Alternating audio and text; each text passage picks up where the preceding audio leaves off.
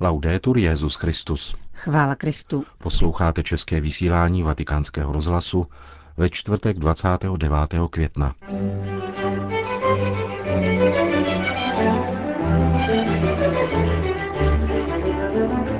Je třeba prolomit globalizaci lhostejnosti, píše papež Mezinárodní organizaci práce. O případu sudánské křesťanky Meriam Ibrahim, odsouzené k smrti, hovoří zástupce Svatého stolce při O S N v Ženevě monsignor Silvano Tomasi. Latinskoameričtí biskupové probírali se Svatým otcem otázku migrantů. To jsou hlavní témata našeho dnešního pořadu, kterým provázejí Johana Bromková a Milan Glázer.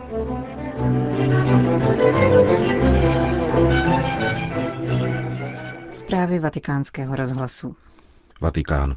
Obchodování s lidmi je zločinem proti lidskosti. Nadešel čas spojit síly a osvobodit oběti tohoto obchodování, píše papež František Mezinárodní organizaci práce, která v Ženevě pořádá své sto třetí zasedání. Papež povzbuzuje vlády, aby svojí politikou pečovali o imigranty a mladé lidi, kteří jsou prvními oběťmi světové ekonomické krize. Rozhodné ne otrocké práci. František již po několikáté odsuzuje hanebné vykořisťování, jemuž jsou vystaveni lidé v mnoha částech světa, zvláště imigranti. Papež však píše o práci ve všech jejich aspektech. Obchodování s lidmi vnímá jako ránu v srdci, podobně jako vynucenou a otrockou práci, i zcela opačný problém, jakým je nezaměstnanost. Je třeba prolomit globalizaci lhostejnosti. Je nepřijatelné, píše papež, že se práce vykonávaná otroky stala v našem světě běžnou měnou. To nesmí pokračovat. Obchodování s lidmi je metlou a zločinem proti celému lidstvu. Je proto zapotřebí nového nasazení za důstojnost každého člověka, rozhodnější realizaci mezinárodních standardů práce, plánovaný rozvoj zaměřený na člověka jako ústředního protagonistu a hlavního vlastníka. Je třeba nově zhodnotit odpovědnost nadnárodních společností v zemích, kde působí, včetně spravování zisků a investic, a koordinovaně vybízet vlády, aby usnadňovaly přesuny migrantů ku prospěchu všech a eliminovali tak obchod s lidmi i riskantní cestovní podmínky. Ženeva. Případ sudánské rodiny, jejíž matka, sedmadvacetiletá křesťanka Meriam Ibrahim Yahya Išak, byla podle islámského zákonodárství odsouzena za údajnou apostazi k trestu smrti, vyvolává stále větší zájem veřejnosti i mezinárodních institucí. Rozsudek se opírá o fakt, že zesnulý otec odsouzené byl muslim, třeba že ten rodinu opustil a jeho dcera byla od šesti let vychovávána pouze matkou, která je křesťanka. Církev v Súdánu, diplomaté a nevládní organizace vyzývají k okamžitému propuštění jmenované, tím spíše, že ve vězení je také její dvouletý syn spolu se sestřičkou, která se ženě narodila v těchto dnech. Manžel, který je také křesťan, bojuje za jejich propuštění od sedmnáctého února, kdy byla uvězněna na udání příbuzných nevlastních sourozenců odsouzené. Zástupce Svatého stolce při O S N v Ženevě, monsignor Silvano Tomasi, k případu pro Vatikánský rozhlas poznamenává. Je to symptomatický případ, který je třeba zahrnout mezi ty, jakými je případ Asie Bibi v Pákistánu, nebo jiných osob obviněných nebo vězněných za rouhání, nebo jiný typ porušení či domnělého porušení islámského práva šaria. Především je třeba respektovat princip náboženské svobody, která je základním právem, tedy nejenom praktikovat náboženství, ale také jej změnit.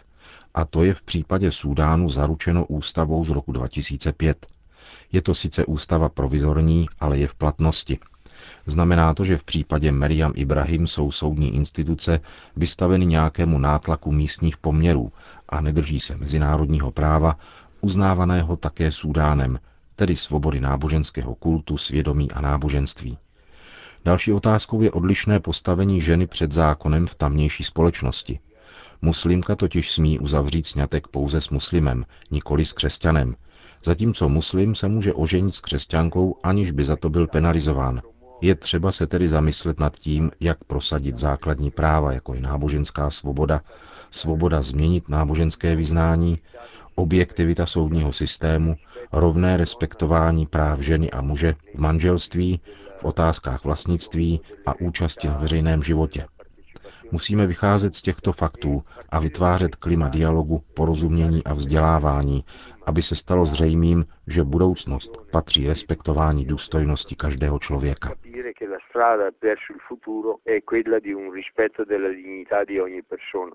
Říká stálý pozorovatel Svatého stolce při O S N v Ženevě arcibiskup Tomasi.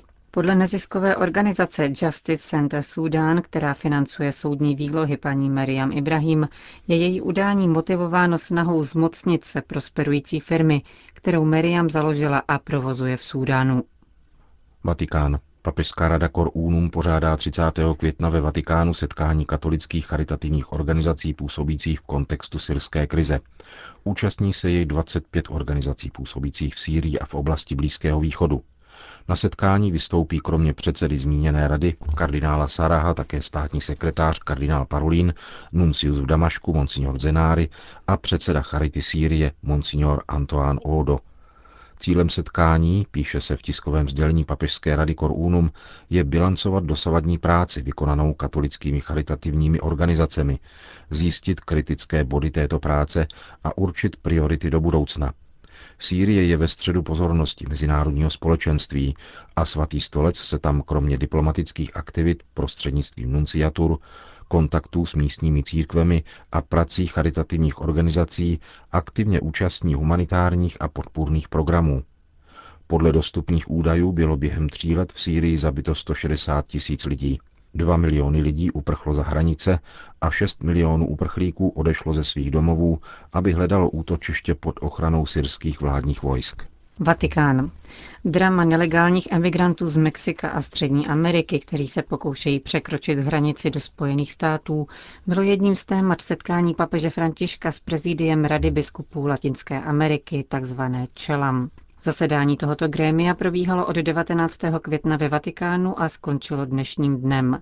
Místo nebylo zvoleno náhodou. Biskupové chtěli probírat nejdůležitější problémy místních církví přímo s papežem. Promítli jsme svatému otci tříminutový film, protože je velmi citlivý k lidským dramatům.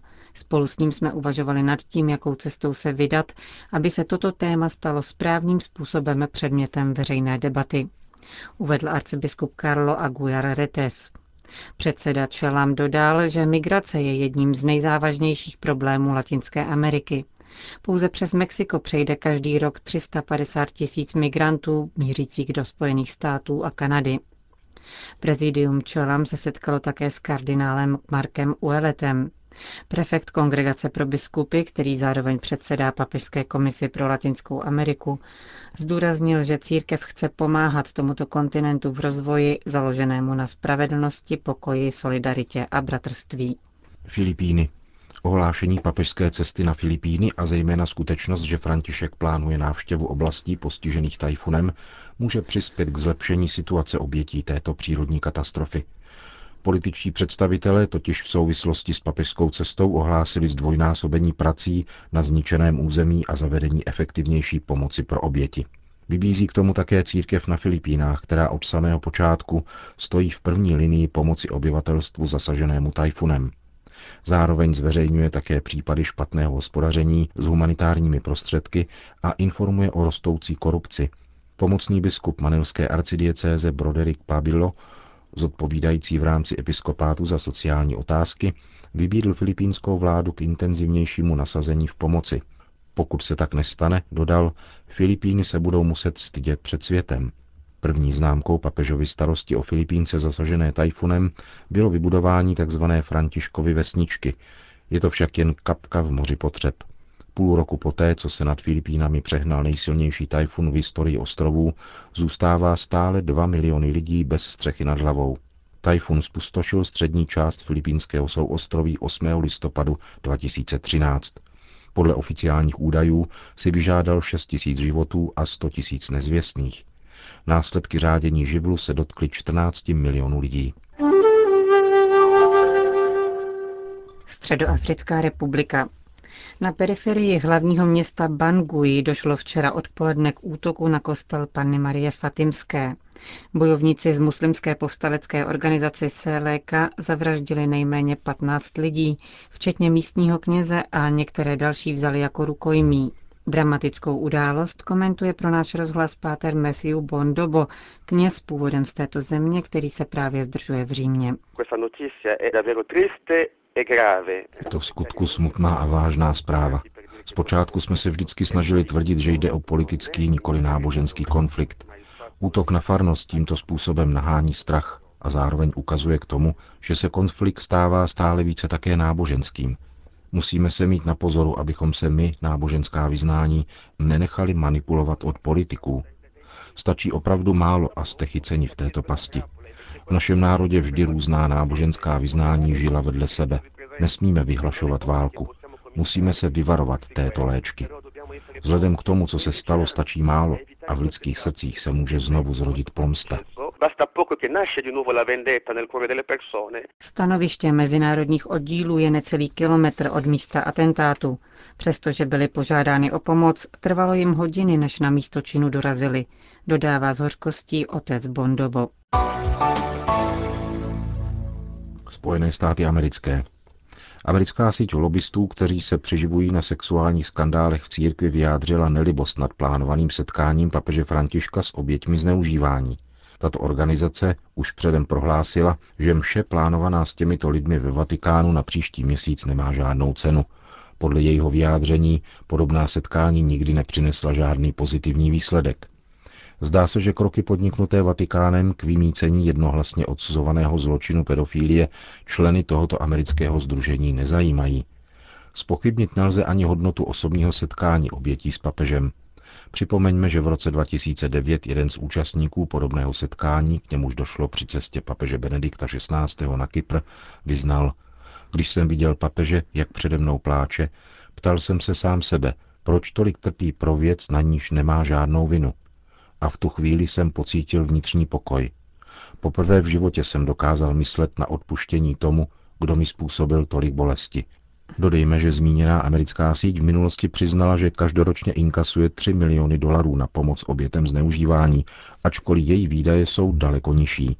V roce dva tisíce dvanáct její lídr David Clowesy v jedné ze svých výpovědí před soudem dokonce přiznal, že skupina zveřejnila falešné informace s cílem diskreditovat katolickou církev.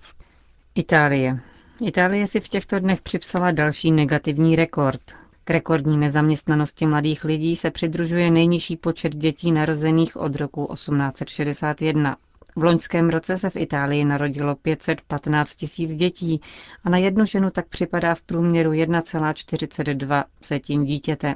Podle údajů italského statistického úřadu ISTAT nízkou porodnost přestávají kompenzovat emigranti, protože kvůli ekonomické krizi volí jiné cílové země.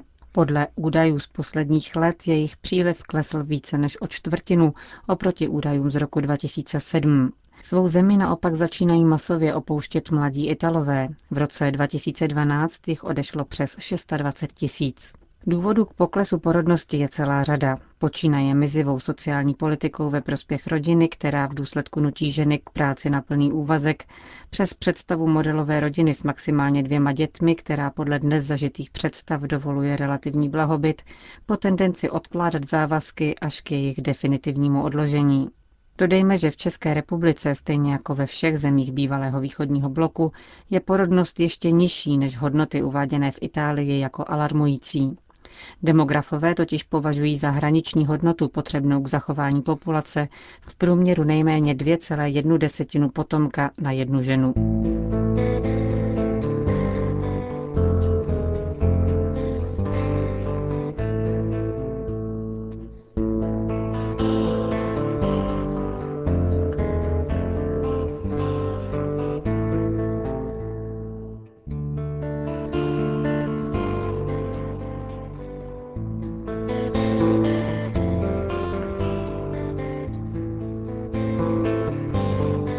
Končíme české vysílání Vatikánského rozhlasu. Chvála Kristu. Laudetur Jesus Christus.